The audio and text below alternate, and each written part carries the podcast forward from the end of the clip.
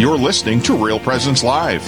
Now, back to more inspirational and uplifting stories and a look at the extraordinary things happening in our local area. Heard right here on the RPR Network. Welcome back to Real Presence Live. This is Father Richard Kunst along with Deacon John Foucault. We're coming to you from the Diocese of Duluth, Minnesota on this Real Presence Live morning. And we're going to, before we get to our next guest, we're going to actually just take a question from the last segment really, really quickly. And so why don't you go ahead, Deacon John, and just read sure. quick. Uh, uh, from a teacher of 40 years, thank you for your service for that. Uh, has lots of students who are confused about gender, and by the time the kids mature, they straighten out but society keeps pushing this agenda yes, on them. Yes, that's exactly what's happening. So the thing is that that's the demonic. That's that's the uh, um, that's truly demonic and and evil. one. uh, little kids, you know, I mean, I saw a meme not that long ago. I can't remember who did it, but but the meme said, "When I was a kid, I, I thought I was a pirate. I wanted to be a pirate." And thank thank heavens nobody went and had me take a surgery to cut off my leg to make a peg leg or take out one of my eyes. Kids have a great uh, um, uh, imagination, and when culture and society is just pushing this on them, like you can't get away from television, commer- even commercials have have it. Everything is pushing towards this, and so it's gonna. Young people's minds are so easily swayed, and that's the satan. And it's truly satanic when when we're saying, okay, our culture has swayed this child to think that there's something other. Now we're going to cut them up yeah. and cut their body parts up. That's demonic. And and like I said on the before the break, it's like lawsuits are going to be coming in the not not too distant future, and I hopefully we'll we'll see that come to an end. And so yes, protect your kids from the culture. You have to figure out your way of doing that. I can't answer that now because we have a great guest yes, waiting for us. So Kay Kiefer, is that how you pronounce your last name, Kay?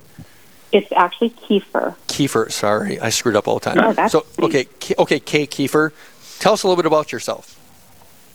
Sure. Well, first of all, thank you so much for having me on today. I really appreciate it. Um, uh, my name is Kay Kiefer. I'm a registered nurse, and I currently work in a local school district. Um, I'm a mom, I'm a wife, and a grandma, and I'm also a post-abortive woman. Um, in 2018, I founded a small nonprofit organization called We Are Everywhere.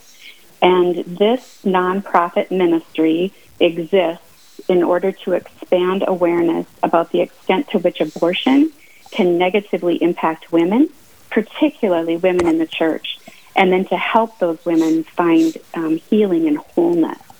Um, obviously, and we know that that is really only found in Christ. You have a very interesting name for the organization. We are everywhere. Tell us about how you came up with that. Well, that name came about uh, with a group of women sitting around a kitchen table in a home just outside of Great Falls, Montana, in probably 2000. It was probably 2018. Um, I had invited a group of women over for brunch, and each one of those women had very different lives, but had one thing in common. Each person around the table had also had at least one abortion. And as we were talking that morning, you know, we realized that we looked around the table and it's like, oh, you're a nurse, you're a teacher, you're a small business owner, um, you're, you know, you lead a Bible study, you do this. It's like we are in our churches and in our neighborhoods and in our in our um, friend groups, and we're we're we are everywhere. Meaning, post-abortive women are mm-hmm. everywhere, um, and often, however, kind of hidden in plain sight because nobody knows most of the time. So that's where the name came from. Kay, you said something in your introductory comments that kind of piqued my interest. You said you use the term "especially in the church," and maybe unpack that a little bit. That the that this um, uh, ministry that you're doing is maybe geared especially to the, the those women. Well, you know, um, the statistics are staggering. I, you know, there's a statistic out there that I'm sure you're aware of that states that um, about one in four women will have at least one abortion by age 45 in the United States. One in four. Wow. I mean, it's it's not a super pure statistic. Like there sure. are some things that aren't factored into it, but it's it's a it's an easy snapshot, a way to really try to wrap your mind around uh, the immense number of women we're talking about that are post abortive. And also, um, there was a study done, I think in 2015, possibly. Uh, and the, the study looked at different demographic factors um, of women who were seeking or who had had an abortion. And 70% of the women in that study who had had abortions said their religious preference was Christian. and nearly half of those women were going to church at the time of their abortion. And I think I think the parameters of that question were like they had been in church at least Sure. two Sundays a month for an, a specific period of time. So, um, But I mean, in- that was me. I some- identified yeah. myself as Christian, and I was going to church when I had my abortion. in- Um, but go ahead. Well, I was going to say, in, so, in some ways, that doesn't surprise me because there's a lot of Christian denominations that have no problem with abortion. Uh, Very true. Very, very true. But um, there are women who um, find their ways back to a Catholic church, or in my instance, find their way to an evangelical Christian church. Um, churches where the truth of the word is taught. The truth is taught that God is the creator of all life, and that any any um, child that is conceived actually bears the image and likeness of Christ, and and we are not to destroy that image. God Himself is the only one to, you know, breathe life and to say when life is done. Um, so there are a, large number of women in the churches that do actually preach the truth about life and about abortion So, that have had abortions. you had a personal experience with abortion. If you're willing to uh, share to whatever you're comfortable with, with us and our listeners. Sure, sure. I, I would I would certainly do that. I um, uh, it was the worst decision of my life. Um, however, I can also say that God is so faithful and true, and He ha- He has just turned my life around. When I was 19 years old, I found myself in an unplanned pregnancy, and even though I identified with a Christian church, um, I went into panic mode. I was not married. My relationship at that time was a little rocky, and I could not imagine telling my parents that I was pregnant out of wedlock. And so I just went into damage control mode. I thought, I need to have an abortion. And so that's what we did. We drove together to the city where this could happen, and I I um, had that abortion all the time, knowing in my heart that it was wrong. I, yeah, that just was a um, it was a tragic decision, and the, that very thing that I thought was going to fix my problem and put my life back in order and kind of push the reset button um, actually um, caused my life to kind of fall apart. And I went I went through some really dark times. I I suspect that I suspect that your ministry, uh, we are everywhere, might be um, needed more than ever. And I, the reason why I say that is because at least in the Catholic Church now, with you know the ever liberalizing of abortion, that in the Catholic Church we speak to it so often now that it's really got to make the women that have had the abortion experience feel even worse. I mean, I mean, how, how what was your experience after after having the abortion, and then going to your church and hearing about it all the time? Well, my experience was actually the opposite. My experience was I never heard it spoken about. And so in my mind, it almost was like abortion was too big and too bad to ever even be spoken about in church. Um, I've started hearing about it in church more often. Um, and I think for clergy, I think that that does it, it puts clergy in a difficult position because you need to preach the truth about what abortion is, but you need to couple that message of truth with Mercy. grace mm-hmm. and mercy and love for those who have been impacted. Any words of advice to those of us that are preachers and clergy? Well, you know, I, I think I always think the sandwich approach is not a bad thing. I mean, if you if you start with grace and love and mercy, you then share the truth of the atrocity that is abortion and follow up with a reminder that what Jesus did on the cross covers all Well, sin. Well, let me ask you. Let me ask you this. So, uh, again, from my standpoint, as a as a clergy uh, that preaches on this, I don't generally preach about abortion. I preach about you know voting for people that are going to liberalize it, and so so how would Sure. how how would I navigate that mercy aspect to talking about you know where our votes go in the abortion issue? Because that's really I don't really focus on abortion in my homilies, but on voting f- for it. So, so how would you put the Mm-hmm. Mercy understood. The mercy component into that? Well, I think that um, one thing that you can implore your parishioners to, to engage, they can definitely engage in prayer for those people that are running for office to have a change of heart, for them to realize the truth of what abortion is.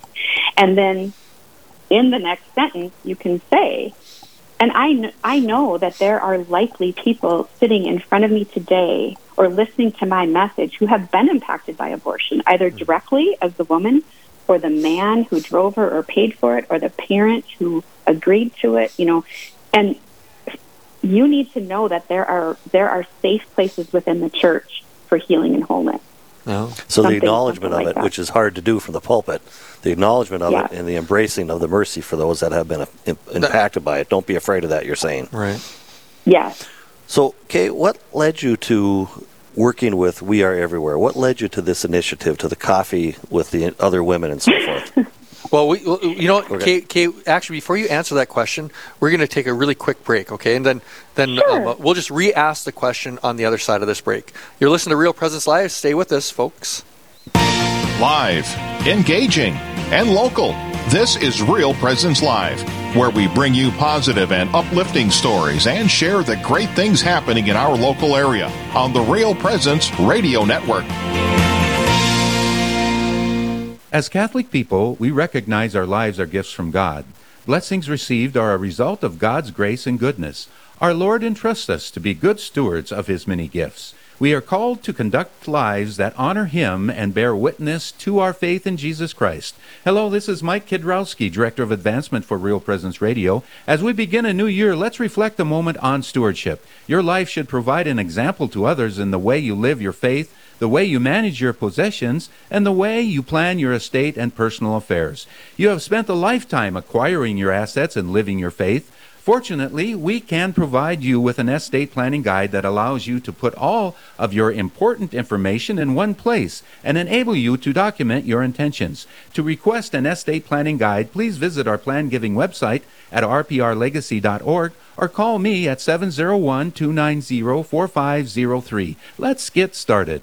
This is Father Anthony Craig from the Diocese of Duluth. I really want to thank my parents today for giving me the faith of Jesus Christ and teaching me the ways of prayer, praying over us uh, when we were sick, showing us uh, self sacrifice. My father actually was a deacon, a permanent deacon in the church, and he would bring us along as kids because there were six of us kids. And he would bring us along to hospital visits or to work in the food shelf and doing all these various things for people in the community. And I learned ways of serving others through that, through watching my dad. And then my mom, she also was very self sacrificial of herself. She wore the same pair of tennis shoes for about 10 years to show us that she didn't care about herself as much as the rest of us. And we got new shoes for every school year. We had all of what we needed and most of what we wanted. And the, the Lord really provided a, a great example in my parents to show me the way to really Christian servitude and prepared me for the priesthood.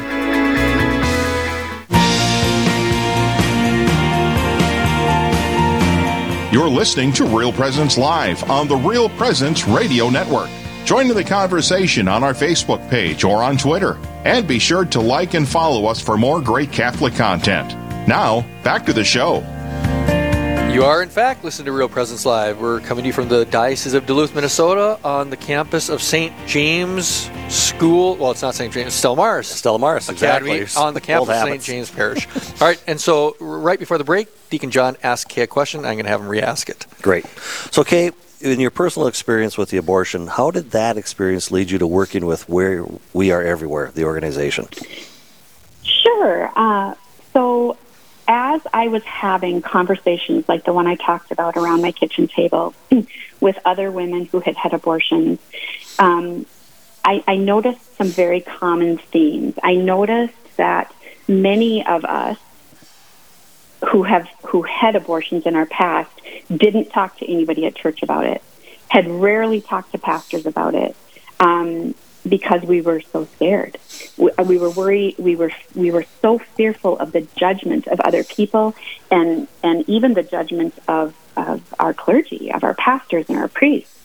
And um, I, started to think about the fact that post-abortive women are, as I said, kind of hidden in plain sight. Uh, from the outside, we look like we've got it all together most of the time. We, you know, we we look like everybody else. We don't have a scarlet letter emblazoned on our forehead, even though it feels that we do at times. And we're really good at hiding um, that deep, dark, ugly secret inside of us.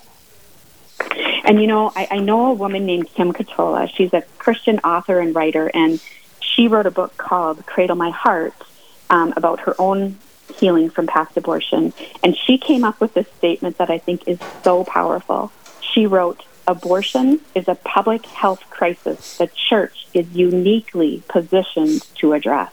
Mm. And when you think about it, the church was the original um, place, or the, the church was the original organization or the original body that developed health care and social work and counseling, all of those things. The church is where people used to come um, and to the institutions that the church built for healing. And I think the church, and I'm speaking broadly here of the Christian yep. church, the Catholic church, the you know evangelical Christian church, um, churches that adhere to the Bible, um, have have somewhat farmed out some of that um, responsibility or the corporate health care and the corporate um, social work and the corporate counseling has, has kind of taken over for the faith based one. And especially in the world we're living in, I, I caught the uh, question uh, from the last segment that was posed about students that are struggling with uh, gender identity. And if, if if those students or a woman who's had an abortion goes to a secular counselor or social worker or healthcare entity, um, more than likely they're going to get a secular worldview on how that abortion impacts them. Mm-hmm. A lot of times they're going to be told, "Oh no, no, the abortion isn't the problem," or "Oh no, you did you did the right thing for yourself." When we know that, you know, Jesus Himself said, the truth will set you free. They need to hear the truth. Mm-hmm. And we know that the truth alone comes from God. So um, I, I hope I didn't veer off the question. I kind of feel like I did, but no, nope, that's everything. You're, everything you're saying is so right on, and I love that quote from that acquaintance of yours. Abortion is a health crisis that the church is in a unique place to address. I love that. Yes. What, Kay? Why don't you say a little bit about this conference that's coming up in Fargo later on this month? Oh, I would love to. Thank you so much for the opportunity. Uh, so we are everywhere as a small nonprofit, um, but we um, became eligible for a one-time um, f- uh, amount of funding that had to be spent in a specific period of time. And I thought, what could I do with this fund? And I, this, I thought, I talked to a few people, and I thought it would be fabulous to pull together a conference designed to um, illuminate the various impacts of abortion on women for healthcare providers, for mental health care practitioners, for clergy, um, uh, for people who want to help, or but also who may not really fully understand the issue. So we have four tremendous speakers coming to Fargo on April 21st. Um, we have the um, CEO of the American Association of Pro Life OBGYNs, Christina Francis. Um, she's going to talk about, she's going to do an overview on reproductive choice. So basically, she's going to talk about what the procedures of abortion are, what the physical outcomes can be. She's going to talk a lot about um, chemical abortion and also discuss abortion pill reversal. Um, we have a, a counselor named Robin Atkins coming. Um, she's an experienced counselor who focuses on reproductive issues uh, all the way from infertility to infant loss, including abortion. She's done a lot of public speaking. Um, she herself is a post-abortive woman, and I think is going to address um, some of her personal experience. And her her topic will be mental health and abortion. The third speaker is Kim Ketola, the one I told you about that wrote the book and and and coined that phrase about abortion being a public health crisis. She's going to cover spiritual health and abortion. She is actually a certified Christian chaplain. She's a speaker, writer, and um, broadcaster. So we're excited for her to come. And finally, we have a, a researcher named Priscilla Coleman coming. Uh, Priscilla Coleman's a PhD, professor of human development and family studies uh, from Bowling Green University. She's done extensive research on the impact of abortion on mental health, as well as on mortality and interpersonal relationships. Um, she's going to address some of the current research about the impacts of abortion, as well as risk factors for adverse post abortion outcomes, and then bias that exists in publishing research on abortion and mental health. What what are the, Um, um, what are the specifics of the of the conference? I mean, everything you're saying is is great. It's I mean, how, I mean, it, w- with one quarter of the women potentially having experienced it directly, or one quarter of the people, there's this should be a full conference. And so, how do people find out about this? Con- Yeah, is this a one day, multiple day? Is it breakout sessions? It's a it's a one day conference, and they're all general sessions, so everybody will get the same, Same. information. Um, we do have a website. It's reproductivechoiceconference.com. Some people have thought that that sounds like it's a pro-choice conference. It is not. Um, we chose our language, I think, wisely. Um, go ahead. Could they, is, there, is there a cost to it? Yes, I'm sorry. Um, there is a cost of $100 um, to register. There is continuing education available for doctors, nurse practitioners, physician assistants, registered nurses, and social workers can all earn seven hours of continuing education for attending. And then licensed counselors are able to earn 1.5 hours. And is how many people can attend this conference, Kate? Uh, we are our our drop dead number is 150, Okay. and we're at about 95. Wow, that's fantastic. And they can register online, I take it. Yes, at Okay. that website, reproductivechoiceconference.com. Dot com. Okay, great. can they find out more on your website too? Don't you have a website? Um, Um, we are everywhere. We are everywhere. Dot life. Um, yes, they can. There's a link that'll take them right to the um, conference website. So this sounds like a fantastic conference with great general sessions, a, a fantastic lineup of individuals for information for a very reasonable cost of $100. You don't get that Yeah, type of you- you uh, information presented to you at all. Um, in Fargo on the 21st, In yeah, and folks can sign up. Where where in Fargo is it at? it's at the Holiday Inn. Um, the Holiday Inn that's right uh, on 13th Avenue off I-29 across from the mall. Okay, easy for people to find. Great. It is. Yes. So, what would you say if somebody is listening in right now, Kay? What would your what would your pitch be to come to that conference? Because it sounds like there's going to be a lot of v- great value to the people that go to that. What's your commercial? Well, okay. So what I would say is that those of us who have lived basically in the pro-life world for a long time, we we there's things that we understand about abortion and things that we know about abortion.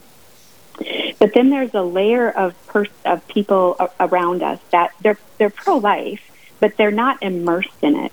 And the prevailing authorities, the American College of Obstetricians and Gynecologists, um, Mayo Clinic, the CDC, um, all of the big medical authorities, for the most part, believe that abortion is health care and believe that abortion is needed and basically serve almost as advocates for abortion. Many people, good Christian people who attend our churches that are in healthcare fields, do not even realize that organizations like the American Association of Pro-Life OBGYNs exist and don't realize the bias toward abortion that does exist in in those medical authorities that I mentioned that we have previously had such great trust in. If they come to this conference, they are going to hear the rest of the story and they're going to hear the truth. That the conference will change some people's lives, definitely, based on what I think hear. I think you're I think it really could. And you know, another ch- uh, challenge I think Kay, is something that I addressed a little bit earlier is that there are some of these some people, very faithful religious people, are in denominations that are, if not turn a blind eye to it, are actually somewhat supportive of abortion. And so, if you're getting it from the religion side of things, that's even a harder mm-hmm. nut to crack. It is, but one of the beauties of this conference is the, the the information that is being presented is going to be presented by science or be presented with science that can be backed up firmly by research. Each speaker that's coming has a has a robust list of references um, that they have pulled material from. So we're not saying, I mean, we believe abortion is wrong in the eyes of God, but we are with this conference. Right. We're saying, look at what the research says about how abortion can hurt women. Mm-hmm. So before we wrap up, the conference is on April 21st. It's a one-day conference for $100. Uh, folks can sign up online at the website of the reproductivechoiceconference.com. Uh, you have a website as well. We are everywhere, so people should be checking that out. And I know this was thought to be a one-time event due to the funding that you received, but will there be plans to try to do it again? I would actually love to replicate this conference um, in a couple different places. Um, we'll, and so now I'm, you know, I have to get through this one. yes, yes. But then, you know, just thinking and praying about what other sources of funding we could we could find. I do want to mention really quick. Make sure that they go to weareeverywhere.life, L-I-F-E, um, because there are other We Are Everywhere mm. organizations out there that are not me. Good point. We are everywhere.life. Thank you very much, Kay. This is this has been great, and I hope that a lot of people out in the Fargo area and even further out uh, take advantage of this conference. So, Kate, uh, uh, great work. Uh, God's blessing on your important ministry that is more necessary than ever. And so, thank you for being with us today. Thank you so much for having me. God bless and have a happy Holy Week. You too. Bye Thank now. You. Thank you. All right, we'll uh, uh, continue this conversation, or I should say a different conversation, right after this break with Kristalina Everett. Live, engaging, and local. This is Real Presence Live, where we bring you positive and uplifting stories and share the great things happening in our local area on the Real Presence Radio Network.